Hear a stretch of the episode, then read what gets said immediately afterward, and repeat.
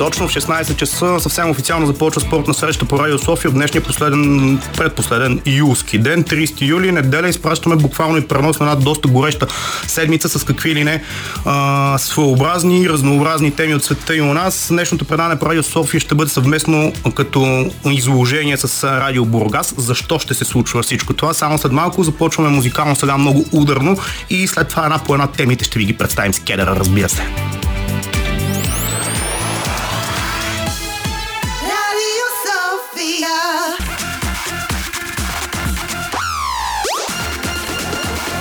Спортна среща с Камена Липиев. Ами, явно трябва аз да започна от тук от Бургас. Лучо, здрасти, Деси, здрасти. Тук сме с Теодора Кралева, която ще бъде нашия звукорежисьор от Бургас днес. Тайните са много ясни. Кедъра просто си развява някои неща из морето и а, време да дойде до Бургас за втора поредна седмица да направи предаването. Както Лучо каза, страшно много теми. Аз дори не знам откъде да започнем, защото има толкова много неща. 0,04 от бюджета за култура, много интересни неща в така наречения футбол футболен клуб ЦСК, където решиха да викнат човек, самопоразгласил се за маестро, за старши треньор след уволнението на Саша Илич, българския национален отбор по баскетбол победи Норвегия вчера, световното първенство по плуване, много интересен материал от Израел малко преди края на предаването и разбира се задължителния Иво Иванов от Съединените Американски щати, така че и от днес ще бъде забавно отново и се надявам да не съжалявате, че сте попаднали в нашата компания в следващите два часа. Доколкото е възможно да бъде забавно, преди факта всички тези неща, които ти изреди, някак си минаха под сянката на някои събития от последните няколко дни, които се разразиха на родната територия. Аз просто действително не знам как да бъдем забавни на фона на това ти, което го каза за култура, но то бюджета за култура мой възпроизвежда до такъв тип ситуации, каквато стана и поне и се даде гласност последните няколко дни, защото тя ситуация от, от преди има няма един месец. Да, ужасна история общо взето, но какво да правим? Ето да кажем, Теодора, който е нашия звукорежисьор днес, се занимава с уроци по пияно, композира музика. Предполагам, че тя е много щастлива от бюджета за култура. Сега ми се усмихва тук за стъклото. А, иначе да, хубаво честитни бюджет за 2023 година, прият в края на седмия месец на годината. А, така наречената сглобка в момента по някакъв начин работи, но какво значение има това? А, иначе друго важно нещо тази седмица е свързано с алпинизма, защото Силвия Здраева стана първата българка, която се качи на К2, слава богу и слезе. Това отваря отново темата за това колко алпинизма вече не се е превърнал в туристическа авантюра, а не толкова в предизвикване на самия себе си. Още повече пък, че тази седмица се получи нещо много интересно. Кристин Харила от Норвегия победи рекорда на, подобри рекорда на Нирмал Пурджа за светкавично изкачване на 14-те 8 хилядника, след като ги качи за 92 дни. А, и по този повод първият човек направил това още през 80-те години легендарния Райнхолд Меснер каза нещо изключително важно. Алпинизмът няма нищо общо с рекордите. Алпинизмът не е измерим спорт. Алпинизмът е страст, смисъл и забавление. Алпинизмът е култура, история и знание, но преди всичко е приключение без граници и без безопасност, което означава свобода. А в крайна сметка това, което става в момента, помощта на хеликоптери, качването с кислород и всичко останало като цяло обезмисля класическия алпинизъм и го прави някакво такова странно туристическо постижение за хора, които имат пари, което мен страшно много ме дразни. И аз бих казал, че това е от доста отдавна. Супер комерс се е превърнал алпинизма като спорт, като изживяване, като емоции, като цяло, но понеже говорим за комерс, да почнем с футбола. Все пак, че имаше доста мачове от а, турнирите през тази седмица. Българските отбори минаха през различни общо взето емоции и така настроения след а, мачовете им. Ти спомена за ЦСК, там си смениха треньора. Въпросният Нестор Ел Маестро преди 3-4 години им беше а, треньор, една доста особена личност. Човек а, с английски паспорт, от сръбски происход.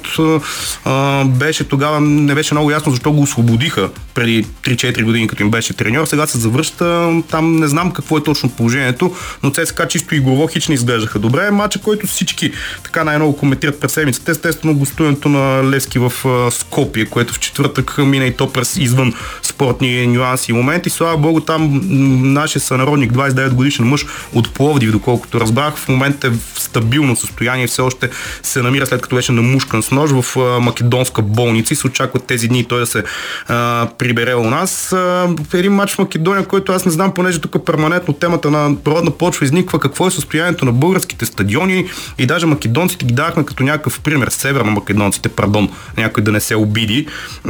Какъв стадион са изградили? Този стадион в момента има такова тревно покритие, на което аз не съм сигурен дали сгорията у нас, където тренират все още някъде по места деца, не е в по-добро състояние, отколкото националния стадион стадиона, който носи името на прочутия македонски изпълнител Тоше Проески, който почина при неприятен инцидент преди години. А, който, стадион, който беше а, преди време дори домакин на матчове на финал на европейските клубни турнири, сега в момента се е превърнал в някаква картофена нива.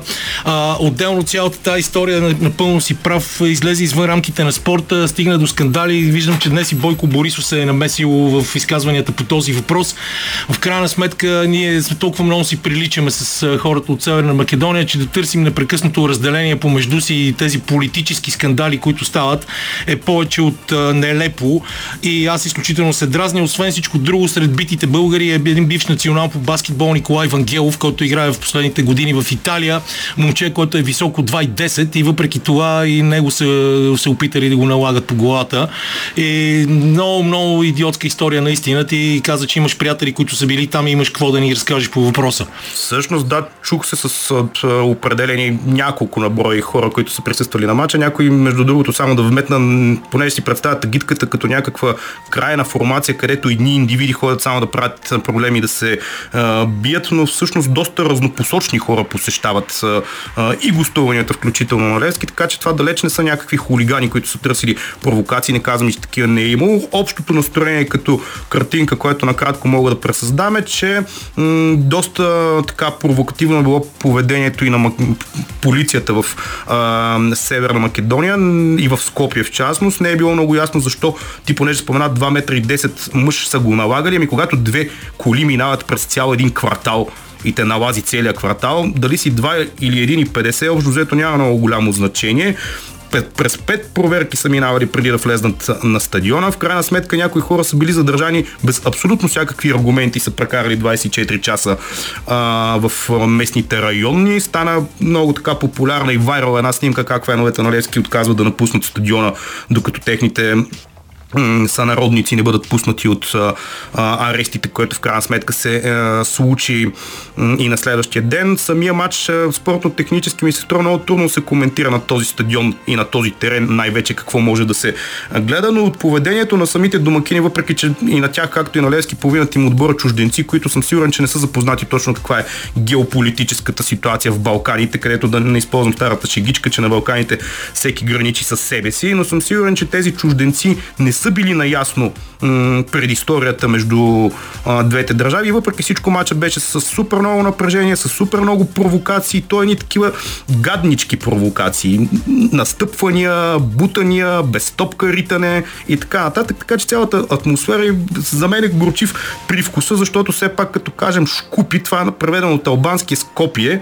И това е отбор, който не представлява, да кажем, тази част, с която по някакви геополитически причини някои наши сънародници имат проблеми и в крайна сметка пак се стигна на напрежение. Последното, което излезна и като решение на УЕФА е, че техни фенове няма да идват в София и мен ако питаш по-добре по-добре, защото тук нищо чудно да очакваме някакви опити за отмъщение, нещата да ескалират и да станат още по-груби и неприятни.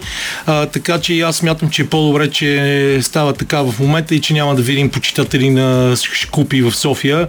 А, още повече, че те нямат кой знае на какво да се надяват, според мен, особено след резултата от първия матч, който все пак е 2 на 0 за Левски, а, което е добре, за разлика от това Лудогорец. Пък не успяха да направят нещо сериозно срещу Олимпия Любляна. Може пък скоро а, и на тях да им пеят като на, на Левски Олимпия до година пак ела, защото а, те започнаха много слабо, след това успяха да спечелят 4 на 0 реванша, за това говорихме миналата седмица а, срещу отбора от Косово, а сега започват също не кой знае колко убедително срещу а, Олимпия, а пък следващия им съперник би бил Галата Сарай, който също е голяма града от една страна. И те първо да стигнат до Галата Сарай, да ти кажа да. тогава да ги мислим, защото Галата Сарай в момента има слухове, че могат да привлекат Жуало Феликс, който последно играва в Челси.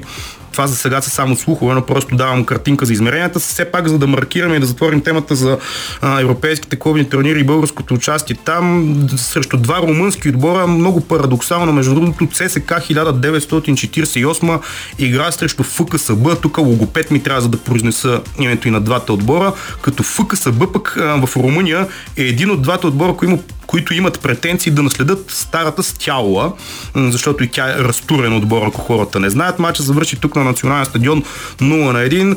ЦСК София, ЦСК-София, че ние им, също си имаме две ЦСК-та, загуби от отбор, който носи също хубавото име Сепси от Румъния с 0 на 2. Изобщо едни такива екзотични имена в края на месец юли, когато отборите от нормалните държави общо взето са на подготовка, ние вече сме в европейските турнири, че сме и на път да отпаднем. Само и завършвам едно не можах да разбера, защото преди мачовете имаше едно такова настроение, че едва ли не всички български отбори влизат като фаворити в тези мачове.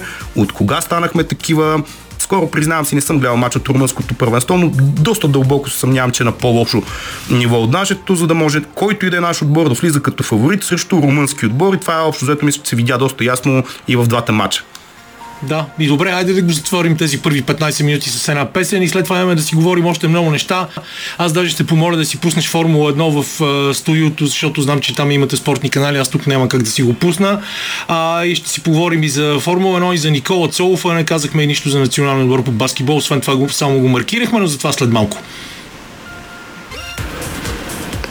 Продължаваме тук в спортна среща по Радио София. Както Камен анонсира, тук започна преди буквално 20 минути голямата награда на Белгия на пистата СПА, където Серхио Перес поведе поне в началото на състезанието. Нещо, което ще следим до края на предаването, но сега отново се насочваме към Бургас и ще попитам Камен Липиев да ми обясни, защото вчера имаше матч между националните отбори по баскетбол на България и Норвегия, който аз гледах до някъде и ми направи впечатление, че доста сериозно ги превъзхождаме.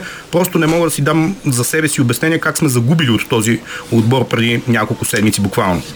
Това беше първия матч от квалификациите на гости в Норвегия, като че ли нашите не бяха готови много добре с скаутинга тогава и допуснаха в третата четвърт изоставане с над 20 точки разлика. Вдигнаха се на штурм, както е много популярно да се казва според спортното клише в последната част, но въпреки това загубиха с 6 точки. Двама от най-добрите играчи на Белгия ни вкараха тогава общо 50 и нашите нямаха никаква реакция. Защитата ни беше изключително слаба.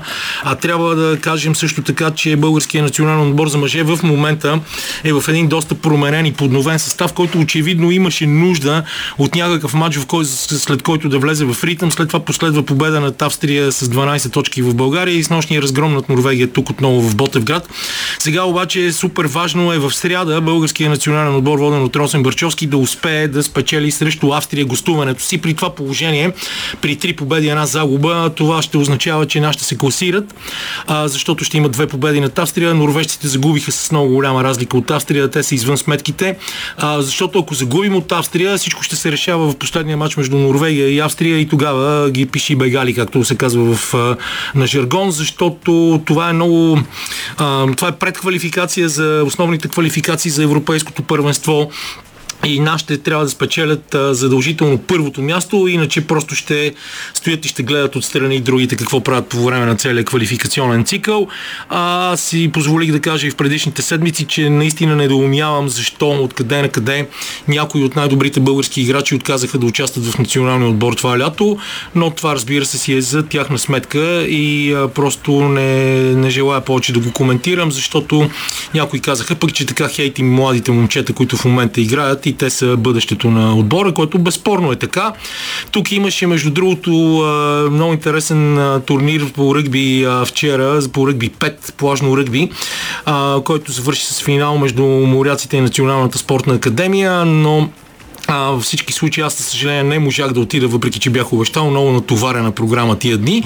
А, връщаме се към моторните спортове, само за да отбележим Никола Цолов, който се справи много добре в квалификациите, но в основното състезание е финишира на 17-то място с наистина стратегическа лотария. А, трябваше да рискуват пилотите по време на дъжда, който валеше какво да правят с гумите, но много а, важно е, че Никола Цолов продължава. Той взе а, точки преди това в а, квалификацията на 29-ти, а, успя да стане седми и трябваше на спринтовото състезание, трябваше да чакат няколко часа пилотите да видят какво ще какъв ще са, какви ще са резултатите заради това, че Зако Съливан завърши четвърти, но след това беше санкциониран и всички минаха с едно място напред. Така Никола Цолов завърши седми вместо 8. Но това е момчето, което е нашата надежда за това да може да, да видим български пилот във Формула 1 след години. А, днес българския национален отбор по волейбол до 17 години а, също трябва да го отбележим, защото ще играе на финала на Европейското първенство в Подгорица. Момчетата, които са тренирани от Десислава Величкова, победиха Испания с 3 на 0 в полуфиналния двубой и а, след което днес трябва да, да играят а, за титлата. Втори финал в тази възраст след Европейското през 2019 година в София. А, нашите ще играят срещу Италия, което ще бъде също много тежък матч, но е хубаво, че отборите от по-младите поколения показват, че волейбол ни, който в момента се намира в лека криза, видяхме как нашите национали играха за оцеляване в Световната лига в последните си матчове, имат а, от какво да са доволни като потенциални млади попълнения. Разбира се, хубаво ще бъде те да бъдат развити и да ги видим следващите години в националния отбор. Това е доста важен момент, който го казваш и се е хубаво да го отбележим и ние, защото все не ни достига времето за по нещо, но действително много сериозни успехи за националния отбор а, до 21 години, които в а, Бахрейн се игра, мисля, първенството, завършиха на трето място. Даже да. остана един такъв леко горчив привкус и ние малко типично по български бяхме тръгнали с такива изказвания, че едва ли не всичко извън това да станем световни шампиони. А, нещо, което ни се случва. Не е случвало ни се в Египет 91 сме били световни шампиони Точно, за младежи. С треньор Мартин Стоев. До 21 години. В крайна сметка а, има талантливи момчета. Въпросът е вече най-важният преход, който не е много така оригинална моя мисъл и е малко клише да се направи прехода от юноша към мъже, което е вече по-трудно и сега в момента, както и да прозвучи, чисто физически, дори като ги погледнеш, нашите имат доста хляб да изядат буквално и преносно, за да влезнат в мъжкия баскетбол. Единствено а, Алекс Николов е изключението, който вече си е завършен волейболист. Беше и в колежанската лига на Съединените щати, в момента си играе в е- Италия. Е, това е голям, това е парадокс и искам да, да ти кажа, че а, това е, той отиде и игра само една година в колежанското първенство на Съединените щати, но въпреки това успя да стане MVP на първенството, което също беше много, много голямо постижение. И тук проблема с този тим беше, че неговия брат Симеон Николов, който беше основен разпределител на този национален отбор, не можа да претърпе някакъв нелеп битов инцидент, поряза си ръката и не можа да се присъедини към отбора, отиде като зрител и тази промяна на разпределителя в последния момент беше и причината според мен нашите да не могат да да стигнат до мястото, което искат. И разбира се, само за малко да се поправя, защото в Кайро през 1991, разбира се, Мартин Стоев не беше старши треньор, той тогава беше много млад и беше в отбора, но треньор, разбира се, беше бащата на Радостин Стойчев, нали, най-добрия ни в момента волейболен треньор, който беше Светослав Стойчев, човека, който на времето ме обираше и мен ме караше да хода да тренирам волейбол вместо баскетбол, аз бях много, много категоричен и казах не, в никакъв случай това няма да се случи, а, но да се поправя, защото аз напоследък съм малко разсеян и правя такива нелепи грешки, от които после, в които, след които искам да си разбия главата в стената, както се казва. Е, не, то е ясно, че грешката е вярна. В случая няма 91 да, Мартин как да е бил да, от, да, от точно треньор, част от отбора, да. И така, какво още имаме да си кажем с теб, което не сме изциклили още, преди да си пуснем малко музика и да търсим Николай Кръстев? Ами то доста неща се случват в българския спорт. За футбол много, понеже няма да ни остане време да си говорим до края на преданието, пък знам, че и ти леко се дразниш, но да кажем, че сега в момента се разиграва един много такъв пократителен диалог относно то даже не е и диалог точно, не знам какво, относно така масовия наплив на европейски футболисти, къде по в края на кариерата си, къде не чак толкова към Саудитска Арабия. И през седмицата аз прочетах една новина, която първо ми беше стана смешно, след това се притесних леко и си казах в какъв свят живеем, че от един саудитски отбор предлагат на Килян Бопе да му платят 400 милиона долара откупна клауза към Пари Сен Жермен, да го вземат с 700 милиона заплата за 3 години, като той има опция след първата година да отиде в отбора на Реал Мадрид, където очевидно той иска да отиде още сега, но там поради редица спънки в момента не може да се случи. Тези цифри просто е така ги оставям на, на слушателите, така да се ориентират в какъв свят живеем. Да, и само да кажем, че Пари Сен Жермен бяха готови веднага да на тази сделка, а, но самия Килиан Бапе не иска да, да направи това и в момента а, се говори за това, че също така Ливърпул изпращат оферта за него и това разиграване на трансферния пазар ще бъде може би най-коментираната тема това лято. В момента Манчестър Сити и Атлетико Мадрид 0 на 2. Аз се питам, също, да, Питам се какво трябва да направи един, даже не футболист, един човек, който получава 700 милиона долара заплата, какво трябва да направи, за да ги оправдае тези пари? А и конкретно за един футболист да кара по 100 гола на матч. Да. Нямам представа. Знам. Не знам честно да ти кажа, но това е положението. И а, да кажем само, че Перес води пред Верстапен в 13-та обиколка с 2 секунди 731 хиляди. Шаро Люклер е трети, Луис Хамилтън четвърти, а в първата шестица са още Строл с Астен Мартин и а, Ръсел с а, Мерседес, съотборника на Луис Хамилтън. И сега е време за музика, а пък през това време очакваме да наберем и Ники Кръстев, за да си поговорим с него за завършилото световно първенство по плувни спортове в Фукуок. Джордж Майкъл звуча тук на 94.5. Спортна среща е предаването. Кана на Липиев кедър продължава да е в Бругас и сега с него, а и не само, защото към нас се присъединява още един събеседник. Ще си говорим за световното първенство по плувни спортове в Япония. Камена оставам на теб да представиш събеседника ни и темите, които са малко или много по-далечни за мен, малко колкото и оксиморон да звучи, се чувствам така насухо, щом си говорим за мортни спортове нашите слушатели, които редовно са с нас, знаят много добре кой е Николай Кръстев, дългогодишен наш колега, човек, който направи списанието Плуване и водна топка, човек, който се занимава въобще с правене на списания, с написа исторически книги за Славия и какво ли още не, и какво ли още не. Сега обаче в качеството му на експерт по плувните спортове, защото той не е излизал от водата и до ден днешен още от ученик и продължава да се занимава с това. Вчера коментира и финала на турнира по водна топка на световното първенство в който Унгария спечели сред невероятна драма срещу Гърция с 14 на 13. Още няколко изречения от мен. Китайската народна република спечели цели 40 медала от това първенство, 20 златни, 8 сребърни и 12 бронзови. Изпревари Австралия и Съединените щати, които независимо, че взеха 43 медала, взеха само 6 златни и останаха трети в класирането по нации. А, китайците благодарение на своята доминация в басейна за скокове в вода, където бяха а, победители в огромно огромна част от дисциплините, но нека да започнем с водната топка, наша любима тема, с която винаги се е включва и Андрей Демирев, който беше на това световно първенство. Ники, предполагам, че е било огромно удоволствие да гледаш този финал, който завърши след така наречения пеналти шутаут или както ние му казваме дуспи. Да, така е наистина. Здравейте.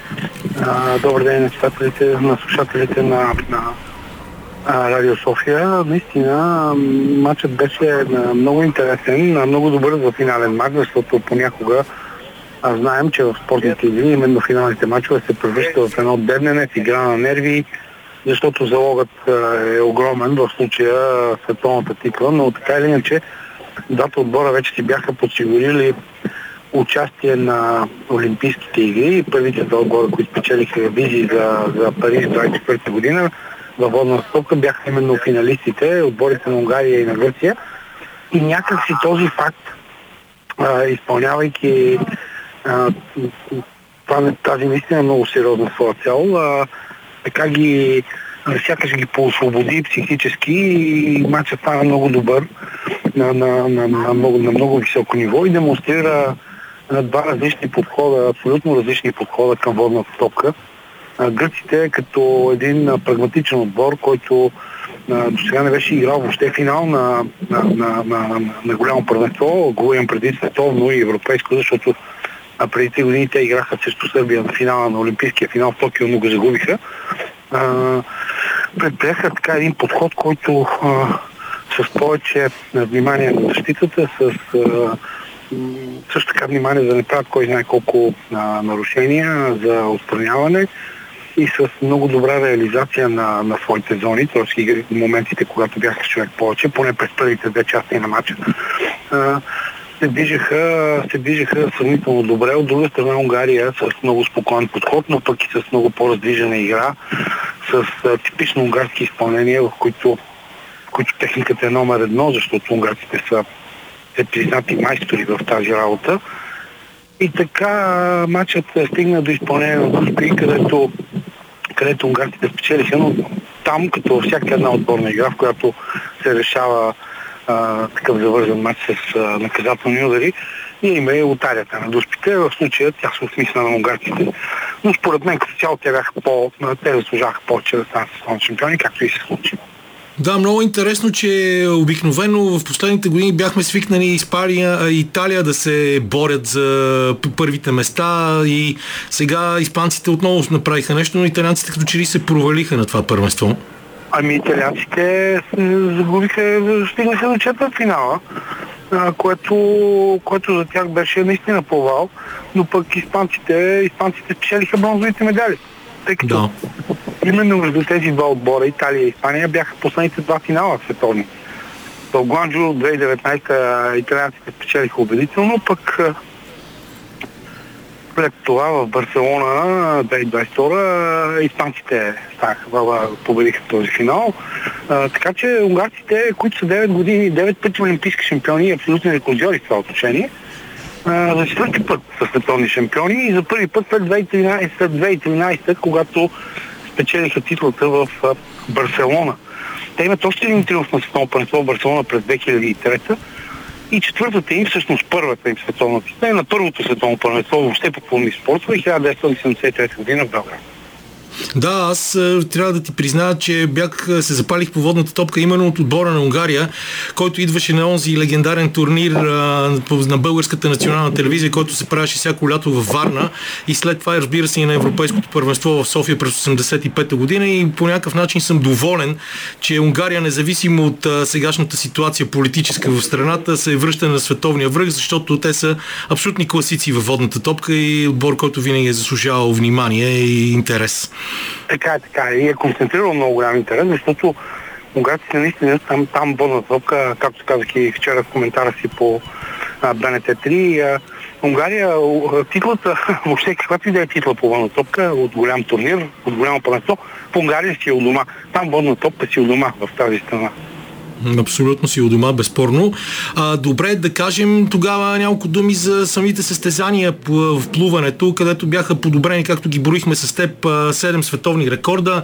Естествено най-много всички шумяха около Леон Маршан и това, че той победи на рекорда на Майкъл Фелпс, но Моли Окалахан победи рекорда на Федерика Пелегрини. Австралия спечели смесената щафета на 4 по 100 със световен рекорд. Рутаме или Тутер постави два световни рекорда на 50 метра Брус 29,30 и 29,16 Ариан Титмус 400 кроу и Австралия жени 4 по 100. Това са общо зато световните рекорди, но в тази предолимпийска година ние си говорихме преди да започне първенството, че очакваме добри резултати. Разбира се, абсолютно нормално е това да се случи. А, така, отстъплението на щатите обаче от техните позиции година преди Олимпиада не е не беше най-очакваното, поне според мен, но явно, че има някакви, претърпят някакви сътресения пълнато там защото австралийците са другата голяма пълна нация в света и те защитиха това свое реноме.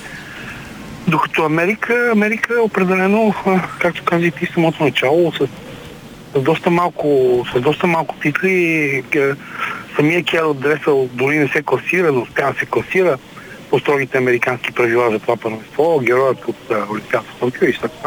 Така че наистина първенството е много, много разнолико, много интересно, но в същото време и много голямо, защото а, световното първенство по плувни спортове обединява тези 6 спорта, които са и в Олимпийската програма. Тези 6 спортове са плуване, синхронно плуване, артистично плуване, а, артистично плуване, както е новото име на синхронното да. плуване, скокове вода, височини, скокове вода, плуване в открити води и водна топка. Така че тези 6 спорта които са по чапката на Международната федерация по пълни спортове или World Aquatics, както е много име на организацията от около 3-4 месеца, всъщност формират най-големия панел от спортове в програмата на едни летни Олимпийски игри. А, да. Така че World Aquatics... едни от най-гледаните. Да, разбира се, то именно по тези причини. Винаги едни олимпийски игри започват с, с плуването и завършват след атлетика. Тези два спорта са стълба в олимпийската програма и се засичат обикновено само за един ден. Но пък, погледнато реално, влиянието на World Aquatics върху Олимпийската програма е по-голямо дори от, дори от това традицията на леката атлетика. Да, да, да, защото плувния панел от спортове, комплект на медали е на практика една шеста от една олимпийска програма, която е между 310 и 320 медала се разпределят на едни летни олимпийски игри и около 60 са тези, които са 55-60 варират тези, които които са по чапката на World Aquatics тия спортове. Затова да. първенството огромно имаше към 2700 спортисти от 194 страни. В 6 вида спорт. Това е колосално първенство всъщност и, и затова казвам, че това е много разнолико. Няма как да е иначе. Това е една, една, една, една малка, дори не толкова малко олимпиада. Да, в плуването в открити води доминираше отбора на Германия, който спечели 4 златни един бронзов медал. Много беше интересно в височинните скокове, където румънците спечелиха при мъжете и златото и среброто. Трети остана доминатора в, в височинните скокове Гери Хънт с бронзов медал, вече състезаваше се за Франция. Рианан Ифланд, Рианан Ифланд спечели златото при жените, но както стана дума, скоковете във вода помогнаха на Китай да спечели първото място по медали. И за какво, какво направиха българските спортисти обаче че ще си поговорим само след като чуем една песен, защото освен трите резултата, трите полуфинала на българите, имахме и поредния скандал благодарение на Антони Иванов. Продължаваме тук на 945. Ритъма, ритъма на столицата е друго предаване, естествено. Така, като човек Ние сме доста... си в ритъма на столицата като, винаги. Като доста дини само под едната и другата мишница, почва да бърка предавател. Спортна среща, разбира се, на финала на първия час преди малко Кедър загадна, че ще си говорим за състоянието на българското плуване една година преди Олимпийските игри в Париж, така че кажете вие какво е. Ами, разбира се, че Ники ще ни каже за това, защото той е човек, който следи от години а, българското плуване в абсолютни детайли. Аз само между преди да му дам думата ще кажа, че благодарение на много добрата работа при влизането в бокса, Макс Верстапен, който стартира от 6-та позиция в състезанието за голямата награда на Бел... Белгия във Формула 1, успя да поведе и вече има 4, а, 100, 4 секунди преднина пред съотборника си Перес. А, и двамата с по влизане в бокса. Шарл Люклер и Луис Хамилтън продължават да са трети и четвъртия, че всички почти, с изключение на Пиер Гасли, да кажем, от първите 10 не са единствения, който не е влизал в бокса, но три на български пловци, 3 по 4, колко бяха, 3 или 4 полуфинала, извинявай, Ники, ще ме те поправи, ще ме поправиш. 4 полуфинала. С 3 пловци и а, отделно обаче, междувременно отново Антони Иванов реши да прави коментари в а, социалните мрежи а, и пак нападна федерацията, казвайки, че това е най-доброто представяне на български пловци след неговите най-добри представяния в предишните години, което не знам, тази атмосфера нещо не ми харесва, защото ние с теб от няколко години говорим за това, че а, българското плуване в момента се намира в едно от най-добрите си положения в последните години. Миналата седмица беше Петър Мицин задочно на гости в нашото предаване. По-миналата седмица ти говори за неговите постижения. А сега някакси това хвърля някаква неприятна сянка върху всичко. Да, така е, така е, но аз не се наемам да бъда арбитър в цялата тази работа, защото там има някои неясноти, но все пак нека да, нека да обобщим. Първо, два полуфинала на Йосиф Миладинов на 50 и на 100 метра бътърфлай. На 100 метра бътърфлай той така се приближи доста до, до доста, доста на около половин секунда до най-доброто си постижение. Влезе с 8 време на финала, но след това на, на полуфинала, извинявам се. Но там на самия полуфинал не успя да повтори това свое плуване от сутринта и остана м- извън финала. Също се случи на 50 метра бътърфлай, но а, Любомир Петропов а, беше полуфиналист на 200 метра брус, а, Габриела Георгиева полуфиналистка на 200 метра гръб, т.е. 4 полуфинала от трима състезатели, от които Йосиф Миладинов покри олимпийски норматив А на 100 метра бътърфлай, което е много важно да бъде казано. Плюс трите норматива, които има митинг, до този момент 4, 4 квоти от двама души са покрити на, от българските пловци за, за Олимпийските игри в Париж, което не е малко, но а, трябва да бъде повече, поне според мен.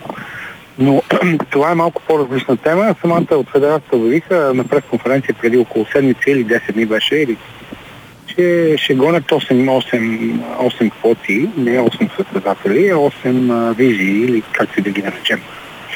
До този момент имаме 4.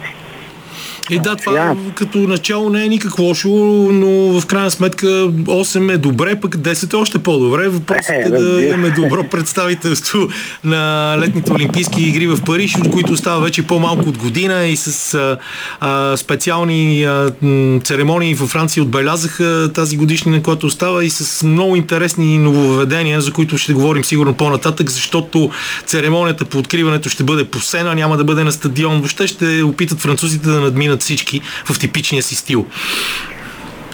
Така е, така. Иначе случаят, въобще цялата тази история с Антон Иванов, наистина е така неприятна, оставя го чист привкус в всичко.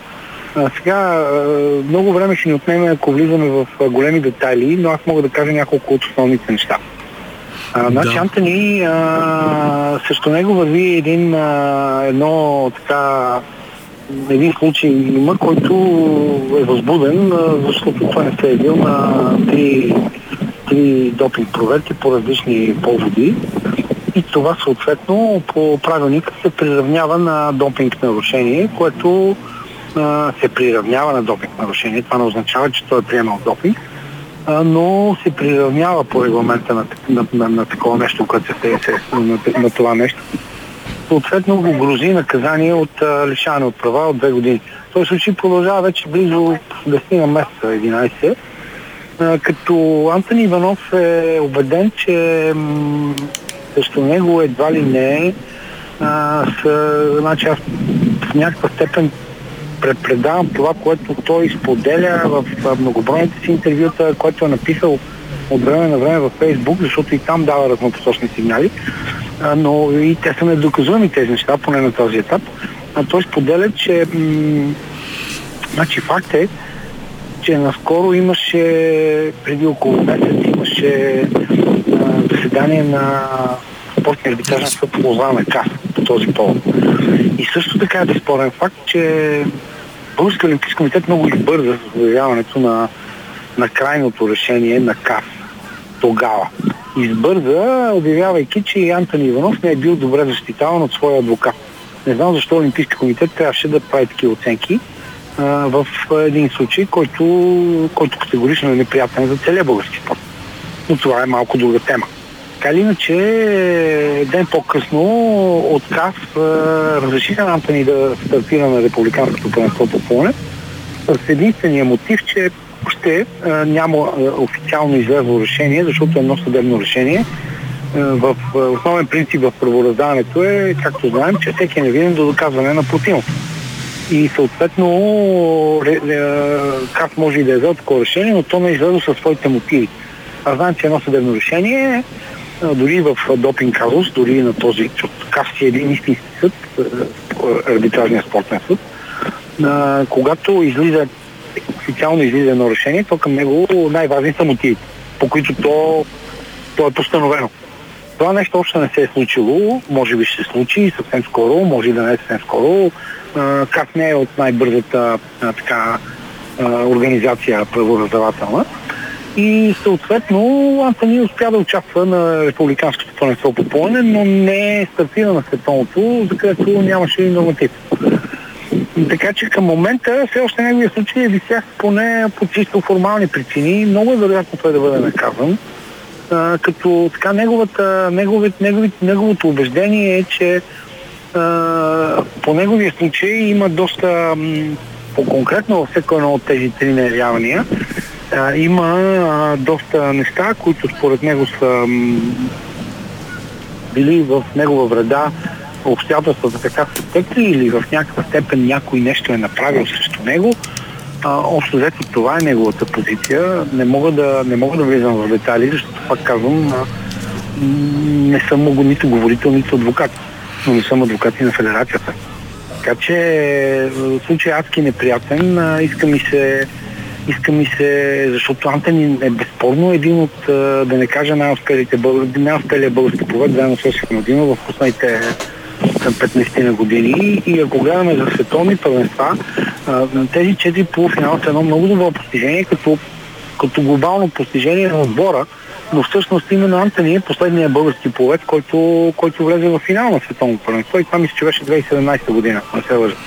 След това в Дегу от 2019 той имаше едно преплуване за влизането в финала. Беше раздели 8-9 място в сериите с един унгарски повед, Матео Кендер беше, беше и той загуби това предполни, там стана девети.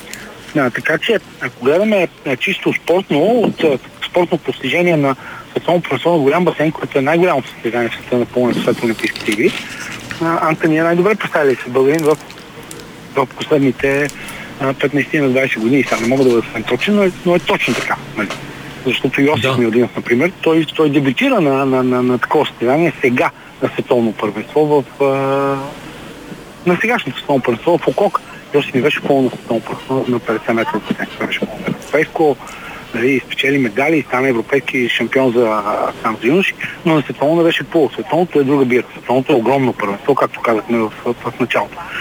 Така че този случай е а, много неприятен. В някаква степен Антони вероятно има, има своите основания, но пак казвам, всичко е в сферата на догадките и на на това какво точно се е случило, защото наистина единия, единия път, когато, когато той е м- попъснен за допинг проверка и не се е явил, това случва на, на, на световно първенство.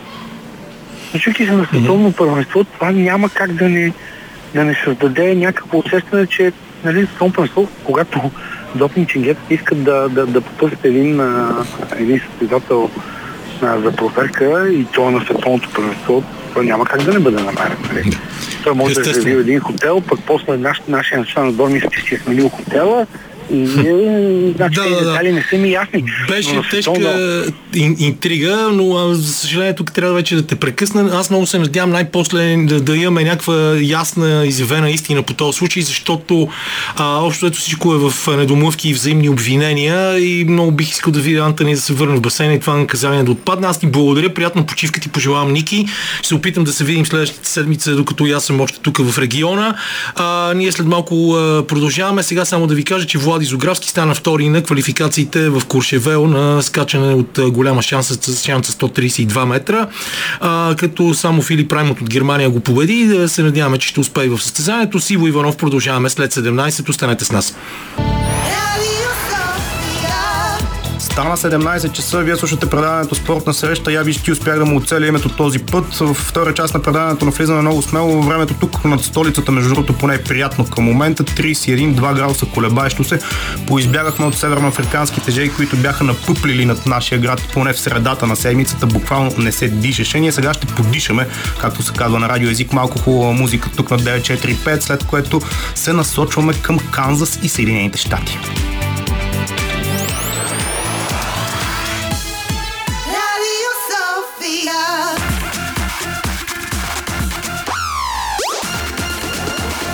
Спортна среща с Камена Липиев. Камен Липиев, който продължава да е в Бургас. Не знам там как е времето, но сега вече по телефона към нас се присъединява и Иво Иванов от Штатите. Изобщо събрахме се, както се казва. Момчета, много се радвам така да ви чуя, макар и малко дигитално и задочно. Еми, ние, както знаеш, не, няма никакви граници общо взето. В Бургас е прекрасно времето, 28 градуса. Беше малко по-топло днес по-рано след обед. Тук има и чудесно изложение на вино, което завършва днес в, в прочутия център Флора в морската градина, но там съм пратил представители на семейството, докато аз все пак трябва да работя и да имам добра артикулация. А иначе с Иво, както винаги, имаме едно от скоби за отваряне, така как заради двете песни в началото направо ще си караме директно 20 минути до а, прекъсването в 17.30 и Иво сега с какво да започнем, че Штатите и а, Нидерландия направиха един на един и Германия падна от Колумбия на световното първенство на жени, за жени. Да. Това, че Джейлън Браун подписа договор за 300 милиона за първи път в историята на Националната баскетболна асоциация или с концерта, който, на който бяхте с Джейми и с нощи. Не знам вече. Всеки път има нещо. Или с това, че Рангел Шарков днес ни прати снимка от Гар Гарабов, защото Ирен от Гарабов иска да й пише само венци. Това е вътрешен хумор. А да, никой няма да го разбере, за съжаление. Да. София, Бургас, Канзас е така познатият телефонен журналистически дяволски триъгълник. А, отново осъществихме този опасен мост. Какво ти кажа за концерта вчера? А, Майкъл Франти не е особено познат а, извън Съединените щати, но а, моята съпруга а, често се шегува, че той е моят музикален еквивалент. А, това е човек, а, който прави особена музика, която е изключително позитивна. А, и освен песни... всичко друго е да. наш връзник, роден е 4 дни след мен, да. на 21 април, по-малко от месец след теб. Голяма фигура. Да, точно така. Да, да, много интересен, страхотен музикант, човек, който прелива от енергия а, и то положителна енергия. Неговите концерти са легендарни. легендарни. А, феновете му са, може би, едни от най-всеотдайните фенове. Вчера бяхме в центъра на Канзас Сити в един много интересен а, район, наречен Power and Light. Ти си бил там, има огромна сцена, беше пълно допръсване, беше толкова хубаво. Няма, знаеш, и неговите послания, свързани с взаимопомощ, обич между хората, солидарност. Толкова е освежаващо да се натъкнеш на такъв творец. Ам, няма нищо декадентно в неговото творчество. Всичко е свързано с добрина, с, както казах, взаимопомощ и а, хуманизъм. Най-вече хуманизъм. Той самият нарече себе си хуманист. И а, вчера се появи даже с... А, той също винаги ходи с бейсболна шапка. Се появи с шапка, на която пишеше Остани човек. А, много хубаво, много обнадеждаващ концерт, много красиви, добри хора навсякъде около нас. Много беше хубаво. Препоръчвам шоуто на всеки човек. Ако той като цяло е да. Изключително интересна фигура, защото а, той е човек, който няма как да не излучва емпатия с оглед на неговия происход. Все пак майка му е ирландско, немско, френска. да, а пък баща му е афроамериканец и индианец. И той е роден да. в Олкланд, Калифорния и въобще няма как да не е гражданин на света и да не са му такива посланията. Да, да, той самият казва, че а, иска да живее в свят без граници в свят, в който хората са граждани на света и а, това според него е най-важното, а, най-важното нещо в този исторически момент.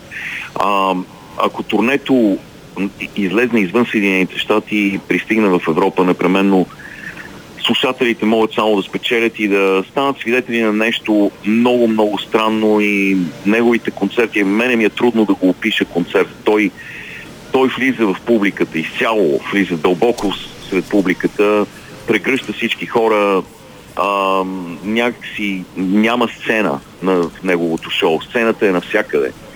И не знам, няма много особена, много хубава енергия на, на, на тези спектакли. Препоръчвам го. А за Световната купа, надявам се, имате възможност да гледате камене някои от мачовете. Да, БНТ 3 излъчва най-интересните матчове ден след ден. Цялото първенство на жените естествено е в ефира на, на Българската национална телевизия, така че всеки, който се интересува, ние ги призовахме нашите слушатели да го направят това още преди две седмици.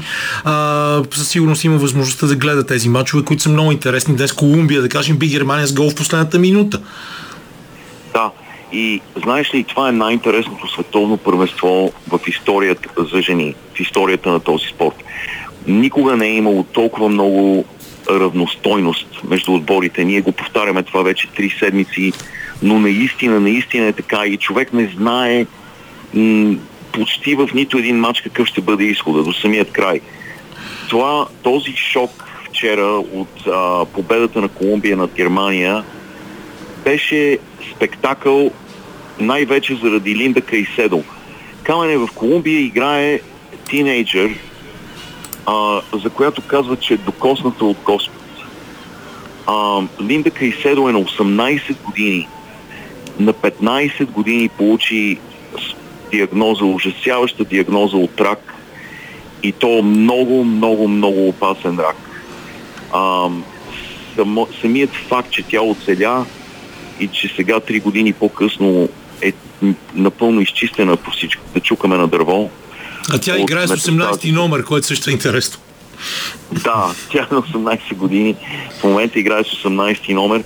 Вчера вкара гол, който пак подобно на концерта на Майкъл Франти. Ми е трудно да го опиша и препоръчвам отново на зрителите просто да го видят, за да разберат за техниката, скоростната техника на това момиче, за нейния поглед върху играта, за начина по който успява да разчете геометрията на игрището. Това беше голът на, голът на световното първенство със сигурност. Невероятно шоу прави това момиче, но това е всеки път, който тя докосне топката. Тя играе за Реал Мадрид и има наистина някакви вълшеб, вълшебство в нея. Има нещо магическо. Ам, Колумбия би Германия. Германия не е падала от 95-та година в предварителната фаза на световното първенство. Тогава паднаха от домакините Швеция, но от тогава не са губили матч а, в предварителните кръгове и наистина беше голям шок. А Колумбия са на първо място в групата си. Съединените щати а, направиха странен матч срещу Нидерландия. А, ти сигурно помниш, че това бяха двамата, двата финалиста на предишното световно да. първенство. Нидерландия е много силен отбор, но това, което беше най-странно и най-озадачаващо е фактът, че Владко Андоновски, треньорът на Съединените щати, не направи нито една смяна през второто полувреме. Остави четири от своите а, така най-добри резерви да седят на скамейката в момент, в който американците явно имаха нужда от свежа кръв. Това беше много задачаващо решение. Той направи една единствена смяна на полувремето. На полувремето. След което американците натиснаха, наистина натискаха през цялото второ полувреме, вкараха хубав гол и при едно на едно обаче си личеше, че няколко от, особено от нападателките, нямат въздух. А, и най-вече Тринити Родман, дъщерята на Денис Родман, а, се задъхваше, а, беше с една-две крачки назад и явно имаше нужда от смяна. А, Меган Рапино остана на скамейката в момент, в който имаше нужда и от диригент а, и от малко повече рутина през второто по време. И въпреки, че създадоха много положения, Съединените щати не успяха да спечелят този матч. И много хора тук критикуват яростно а, треньорът Влад Кондоновски. А, така че това беше много странен матч. А, Нидерландия поведе с хубав гол, играха силно през първото полувреме второто по време тотално надмощие на, над американките, но това е проблем, който съпътства конкретно този треньор, откакто пое а, кормилото на националният отбор. Не могат да завършват положението, създадените положения американките. Той не може да намери а, правилната формула, не може да намери правилната комбинация в атака и а, откакто е поел отбора, той има проблеми с последното докосване. А, така че а, това е сериозен проблем, който те по някакъв начин трябва да решат, ако искат наистина да станат първият отбор в историята на женският футбол, който е спечелил световната купа три поредни а, пъти. А, не знам дали помниш, но те паднаха и в, а, на Олимпиадата. А, Помня, по същия начин. Да, организираха добре, организираха добре атаките, имаха присъствие в полузащита и нямаше накрая кой да завършва атаките. Така че а, това е доста сериозен проблем. Ти спомена а, за колосалният договор на, на Джейлан в Бостън за 300 милиона долара, но знаеш ли, аз исках да споменем, преди да говорим за това, исках да споменем един инцидент, който а, ужаси баскетболната общественост тук миналата седмица синът на Леброн Джеймс, Брони О, Джеймс, да, получи да, аз сърдечен просто удар. забравих за това. 18 годишният Брони Джеймс получи инфаркт на практика по време да. на матч. Слава Богу, нещата се закрепиха, но това беше да. момент, в който всички изтръпнаха, че може да се случи непоправимото. Съжалявам за този израз. А, да. И беше нещо ужасно. Още повече, че ние непрекъснато говорим за това как Леброн го чака да влезе в драфта и да играят заедно в Националната баскетболна асоциация и това ни втрещи всички само преди 3 дни. Да, и Каме, това е 18 годишен изполин, почти без никаква подкожна мазнина, целият е мускули, в идеална физическа форма. И по време на тренировка с отбора на USC в Южна Калифорния, той е от тази година ще играе в университет, един от най-големите университети в Америка, университета на Южна Калифорния, но по време на тренировка получава този инфаркт. И това ме накара да се замисля колко всъщност крехко е всичко. Ние сме на практика една турба с вътрешни органи камене. А, самият факт, че в нас има помпа, една помпа, от която зависи всичко, която във всеки един момент а, нали, помпа кръв във всеки един, за всеки един орган и тази помпа зависи от електричество. Това всичко е. Ние сме на практика една машина и във всеки един момент може да се случи, както ти каза, непоправимото и тази помпа да спре да работи. Ам, и все още нямаме, нямаме достатъчно информация, но ти знаеш какво се случи с Демар Хамлин ам, през е, януари месец свят, тази година. Цял свят го знае това. Да, играча на Buffalo да. Билс. И, да, и, и отново става дума за това колко е важно да има автоматизирани външни дефибрилатори навсякъде, където се а, състезават хора. Дали са млади, дали са стари и не само където се състезават, но на публични места, на молове, нали, а, стадиони, концерти и така нататък. Трябва да има автоматизирани външни дефибрилатори, защото понякога сърцето спира заради аритмия, заради нарушаване на това електрическо напрежение, на това електричество, което трябва да поддържа а, определена частота. И е, е, един външен дефибрилатор може за секунди да спаси живота на човек. Ние имаме такъв а, външен дефибрилатор в училището, в което аз съм треньор и а, минаваме обучение всяка година как да го използваме. Но истината е, че те са толкова напреднали вече, че нямаш нужда и от обучение. Натиска се едно копче и глас ти казва какво да правиш глас те води, казва закачи този електрод, ето тук, закачи този електрод, ето там, натисни копчето и това е всичко. И а, сега тези дефибрилатори, особено след инцидента с Дамар наистина са вече навсякъде. Но знаеш ли, има и нещо друго. А, 700 човека открих, че миналата година са починали в Съединените щати от топлинен удар. От това, което ние наричахме на времето слънчев удар. А, това се е превърнало в много сериозен проблем, особено в последните години. 10 от 11-те най-горещи години в историята на човечеството са се случили от 2012 година насам. Температурата се качва непрекъснато, а, младите спортисти са особено уязвими, защото се подлагат на много големи натоварвания тук а, най-уязвими са играчите по американски футбол в гимназиите и в колежите, които носят много тежка екипировка в тези колосални жеги. И а, аз като човек, който е получавал топлинен удар, мога да ти кажа, че е, не знам на теб дали ти се е случвало, но е ужасяващо а, преживяване. А, когато на мен ми се случи, аз загубих ориентация, а, бях в полусъзнание, сърцето ми почти спря, а температурата на тялото ми се покачи драстично. Това, което се прави тук е много интересно и не знам дали се прави в България, но а, тук всяка гимназия, всеки спортен отбор има корито с хладна вода, в която сме инструктирани в момента, в който видим симптоми на топлинен удар, веднага да потопим цялото тяло на пострадалия. И това корито с вода е до самото футболно игрище, където ние тренираме. Винаги август и септември месец, когато са големите жеги тук. И а, това се оказва абсолютно животоспасяващо.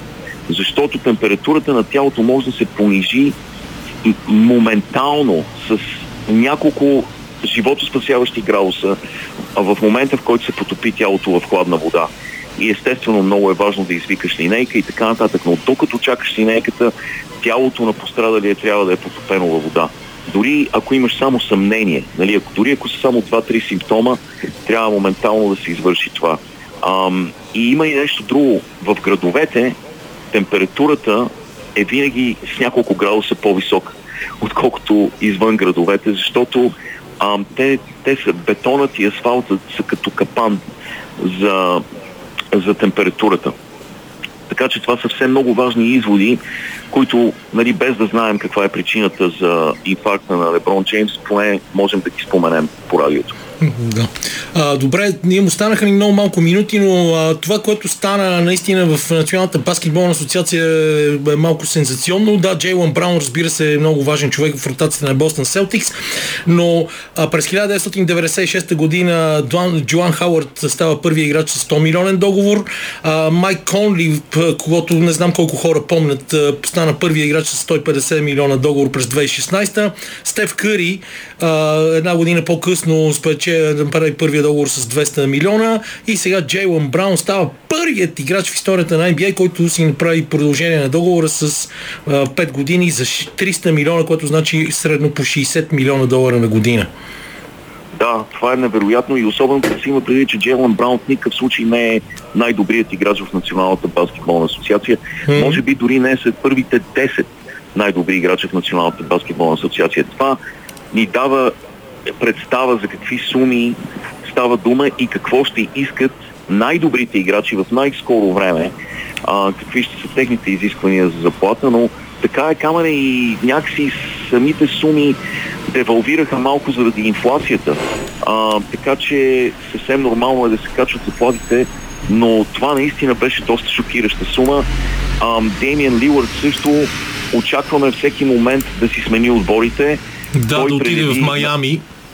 Точно така. Иска да отиде в Майами, което ми напомни за Крис Пол, който също преди години а, на, поиска да напусне, а, да напусне своят отбор. Тогава играеше в Нью Орлинс и каза, че иска да играе само в Лос Анджелес Лейкърс. Това са някакси много странни ултиматуми, тъй като отборите, те са от тях зависи къде ще отидеш. Отбора който притежава правата на играча, от, от него зависи къде ще отидеш. Самият играч не може да диктува по този начин къде точно иска да играе. Така че ще бъде интересно да видим, а, да видим какво ще реши отбора на Портланд, дали наистина ще се нали, ще последват желанието на Демиан Ливърт и ще го изпратят в Майами и какво ще получат в замяна. А, така че е много интересна ситуацията там и ние ще наблюдаваме. Да, ми добре. А, нещо пропуснахме ли друго? Ще си говорим сигурно следващата седмица. Вече започват и предсезонните матчове в НФЛ съвсем наскоро. Подготовката там ще бъде също ще бъде много интересно. А, но така или иначе, говорихме си днес за концерти, за инфаркта на брони, за това как могат да се предотвратяват такива случаи на спортното поле, което е изключително важно за България, където знаеш условията са изключително примитивни. А, и следващата седмица ще си намерим отново нови интересни интересни теми, когато вече се надявам да си бъда у дома в студиото на Радио София, защото после, след него трябва да ходи на тежка сватба. Това лято ми е лятото на сватбите. До следващата седмица, приятели. Чао, Ивчо. След малко ще продължим с един много интересен материал на Феня и Искра Декало от Израел, който е свързан с български футболист, но сега да послушаме малко музика. Продължаваме тук в спортна среща по Радио София на 945 със съдействието на Радио Бургас. Днешното предаване до преди малко бяхме и в Съединените щати с Иво Иванов и неговите винаги интересни разкази. Оттам аз много внимателно ви слушах и ми е много интересно Крис Пол какво ще прави следващия сезон заедно с Стеф Къри в Голден Стейт. Но може би това е друга тема сега, защото Камен пък ще ни отведе към Израел, където също се случват интересни спортни и не само работи. Да, винаги е много интересно, когато нашите кореспонденти в Израел, Фения, Искра Декало а, ни пращат материали и сега те са решили да ни разкажат за това, че един български футболист е обявен за ляв защитник на всички времена и това е българинът Моше Леон Муци от Макаби Яфо и националния отбор.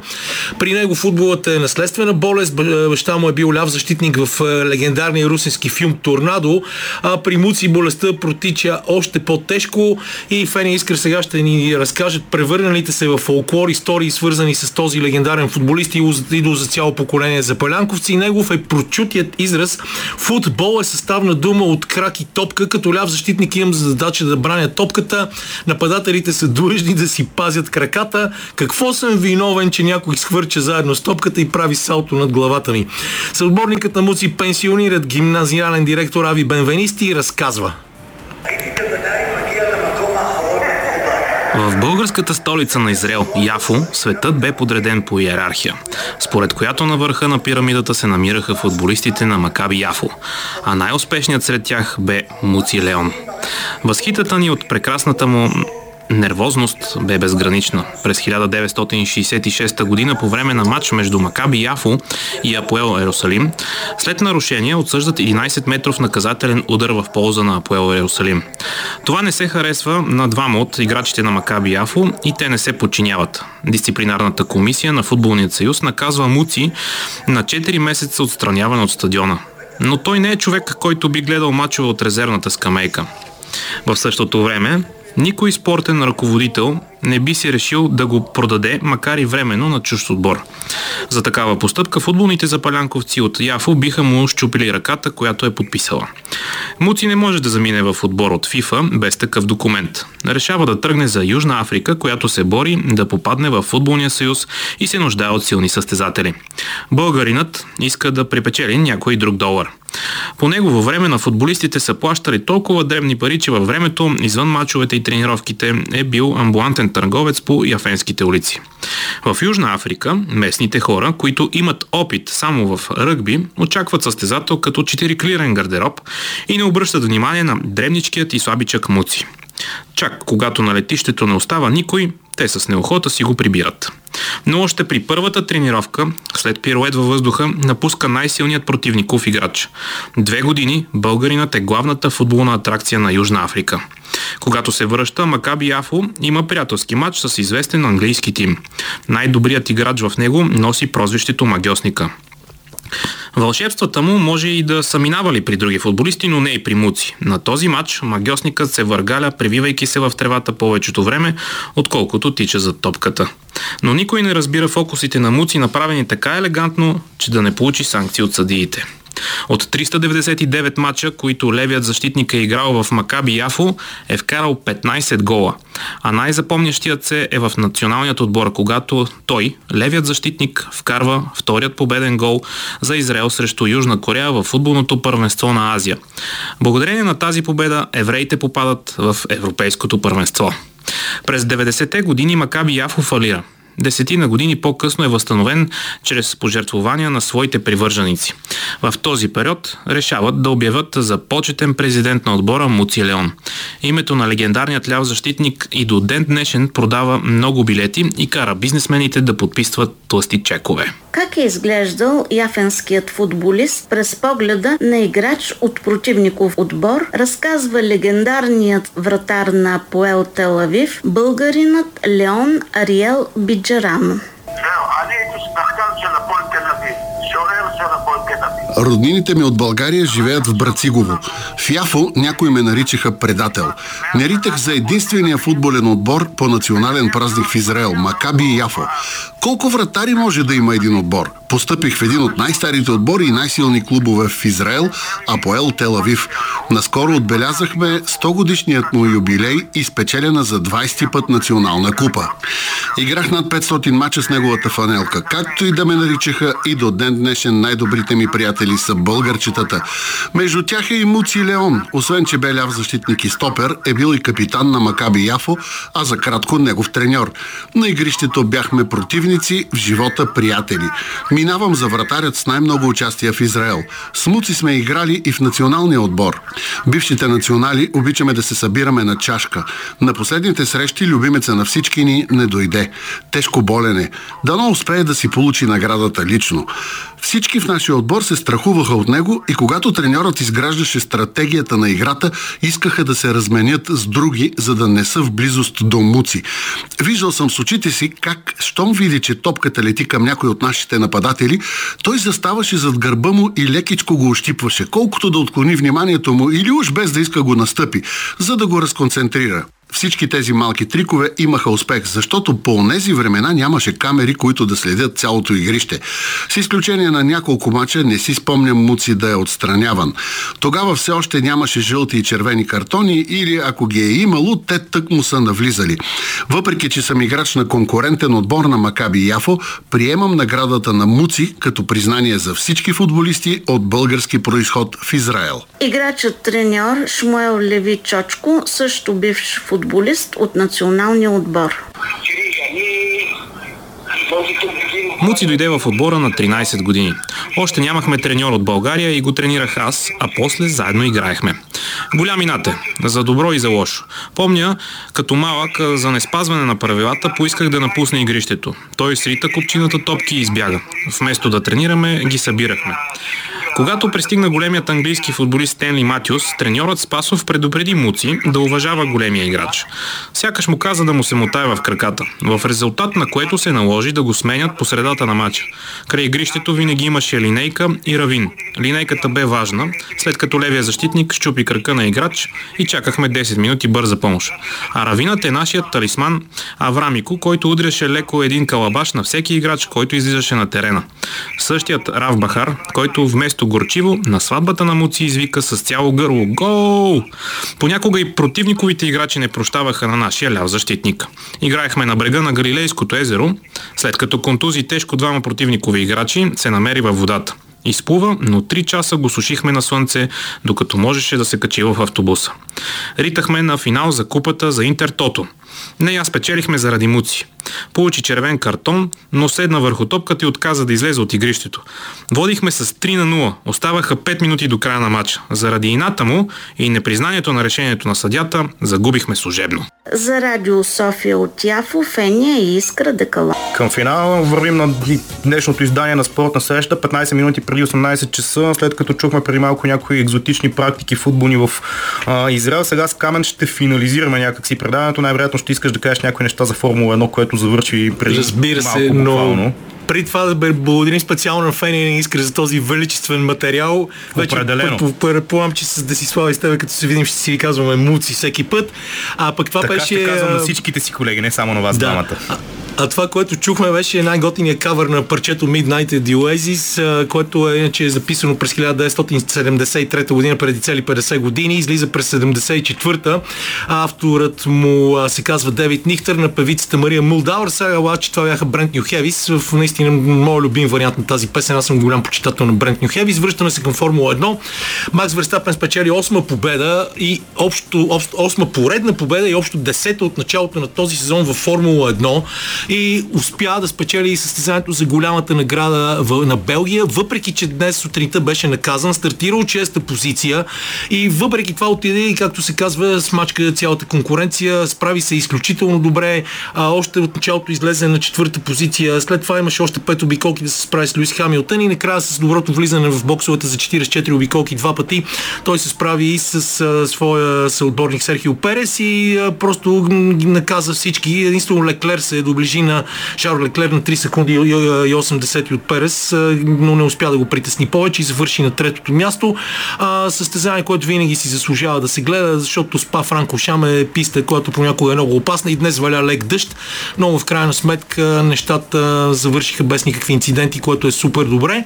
А иначе Ига Швионтек, която традиционно не може да играе добре на Уимбълдън, започва да си възвръща самочувствието и спечели турнира на домашна на терен в Варшава преди малко, след като победи а, полекина германката Лаура Зигмунд само за 69 минути игра с 6-1, 6-0, а, 6-0, 6-1 простете. Германката не успя да спечели нито една точка в момент, който тя не сервира и въобще се справи чудесно. Ига Швионтек, нещо, което мен ме радва, защото тя се очертава като доминираща фигура в женския тенис, остава да спечели спечели Уимбълдън, което ще бъде някакво супер постижение за нея със сигурност. А, иначе, Лучо, не знам, спорта е също нещо много важно, но тази седмица станаха и други неща. И на фона на цялата идиотска история с нарязаното момиче от оня изрод в Стара Загора е много важно да отбележим, че сексуалната ориентация вече е защитен признак наказателния кодекс и е това едно решение, което а, някои слушатели сигурно ще се чудят защо говорим за такива истории. Е много важно и е голяма победа за LGBTI плюс общността в България и специално искам да го отбележа, защото толерантността е нещо, което ние забравяме непрекъснато. А, дано обаче този младеж, дето го бяха пуснали, да му се случат по-лоши неща след цялата безобразие, което извърши. Това са толкова гнусни истории, че дори не искам да говоря, да не си разваляме настроението в края на предаване. По темата само аз ще допълня, че утре в редица градове, включително и в самата Стара Загора и за София са насрочени протести, които се организират предимно социалните мрежи, но се очаква така да имат доста сериозен отзвук. Въпросното лице, ако това е термина за него, е арестуван в момента за 72 часа. Интересното е, че обосновката е за заплахи, които е отправил преди въпросната случка а, с а, въпросното момиче, т.е. за въпросната случка неговото наказание някакси е отминало, за друго е арестуван тема, която не знам, няма да я коментираме, наистина сега не му е мястото за някои така практики в съдебната ни система, кое е лека, кое е средна телесна а, повреда, кой как ги определя и тук цялата история трябва да бъде разследвана и медицинската експертиза, кое е давал, но да кажем, че това ще бъде тема, която ще засягаме в следващата седмица и резултатите, които предполагам, че ще изведат всички проверки, които в момента са насрочени. Не знам как да закрием днешното предаване, понеже стана дума за безбожните пари, които се раздават на определени спортисти. Той Иво и засегна в NBA какво се случва. За мен баскетболист като Джелан Браун, съжалявам, 300 милиона му е много заплата, без значение дали за 5, 6 или 10 сезона.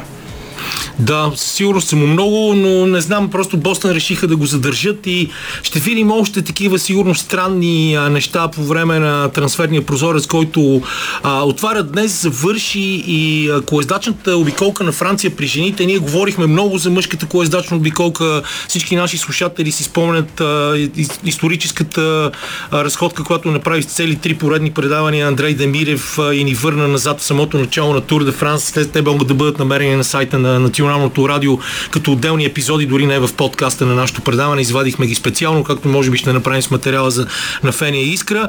Та, все пак Тур де Франс беше спечелен от а, белгийката Лоте Копецки, която а, се справи изключително добре. Тя беше човека, който общо дирижираше събитията дълго време. А, и а, така или иначе това е състезание, на което трябва да, да обърнем внимание, а, защото то беше наистина много, много интересно. А, и така или иначе трябва да, да кажем, че това може би беше нещо, което а, е най-важното в последните седмици и не знам друго още какво да ти кажа, защото в момента се залутах в някакво ровене а, из интернет. Лоте Копецки спечели последния етап всъщност, но това е както и да е нещо се обърках тук в този момент, защото съм целия в а, статистика и лайв дата, така че подкрепиме малко, за да мога да а, изляза в, а, да вляза с нещо наистина актуално. Ами аз единственото, което мога да направя като обобщение на днешното предаване, е, че все пак се опитаха много-много да не залитаме по различни от спортните да. теми, доколкото ни е възможно това нещо. Поговорихме си за българското представяне в европейските клубни турнири, за някои инциденти съпътствани мачовете, също така и за световното първенство по плувни спортове. Така, аз там, честно казвам, тези скандали около а, Антони Иванов а, леко почват да ми стават досадни, още повече, че както разбрахме, той твърде вероятно да бъде м- санкциониран и да не участва на самите игри, така че ти оставям на теб финалните думи да представиш и екипа и те чакаме другата седмица тук в София.